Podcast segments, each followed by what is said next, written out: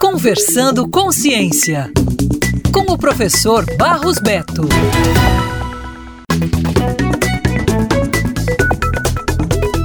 Dois estudantes de engenharia mecatrônica do campus de Fortaleza do IFCE, Ariane Queiroz e Roberto Queiroz, participaram da Fórmula E Brasil, a maior competição de carros elétricos de corrida do mundo, realizada em São Paulo no final de março. Ao lado de outros dois estudantes da UFC, Eduardo Andrade e Luana Oliveira, eles fizeram parte do estande do programa Fórmula Elétrica Ceará, apresentando um veículo movido a energia elétrica montado antes da pandemia de Covid-19. Em 2019, os estudantes receberam um carro para trabalhar e realizaram testes, ajustes e adaptações, concluindo a montagem em equipe. A expectativa da equipe agora é trabalhar em melhoramentos no carro montado por eles e realizar novos testes. O programa Fórmula Elétrica Ceará é realizado pela Quitanda Soluções Criativas, Instituto BR e Enel, reunindo pesquisadores, docentes, estudantes, atletas, iniciativa privada e poder público para produzir carros de corrida movidos a energia elétrica. O projeto proporciona um rico aprendizado em mecânica elétrica para aplicações industriais. Os estudantes também participaram de um encontro técnico com todas as escuderias e com os organizadores da Fórmula E e acompanharam o São Paulo E-Prix, competição da sexta rodada do Campeonato Mundial de Fórmula E.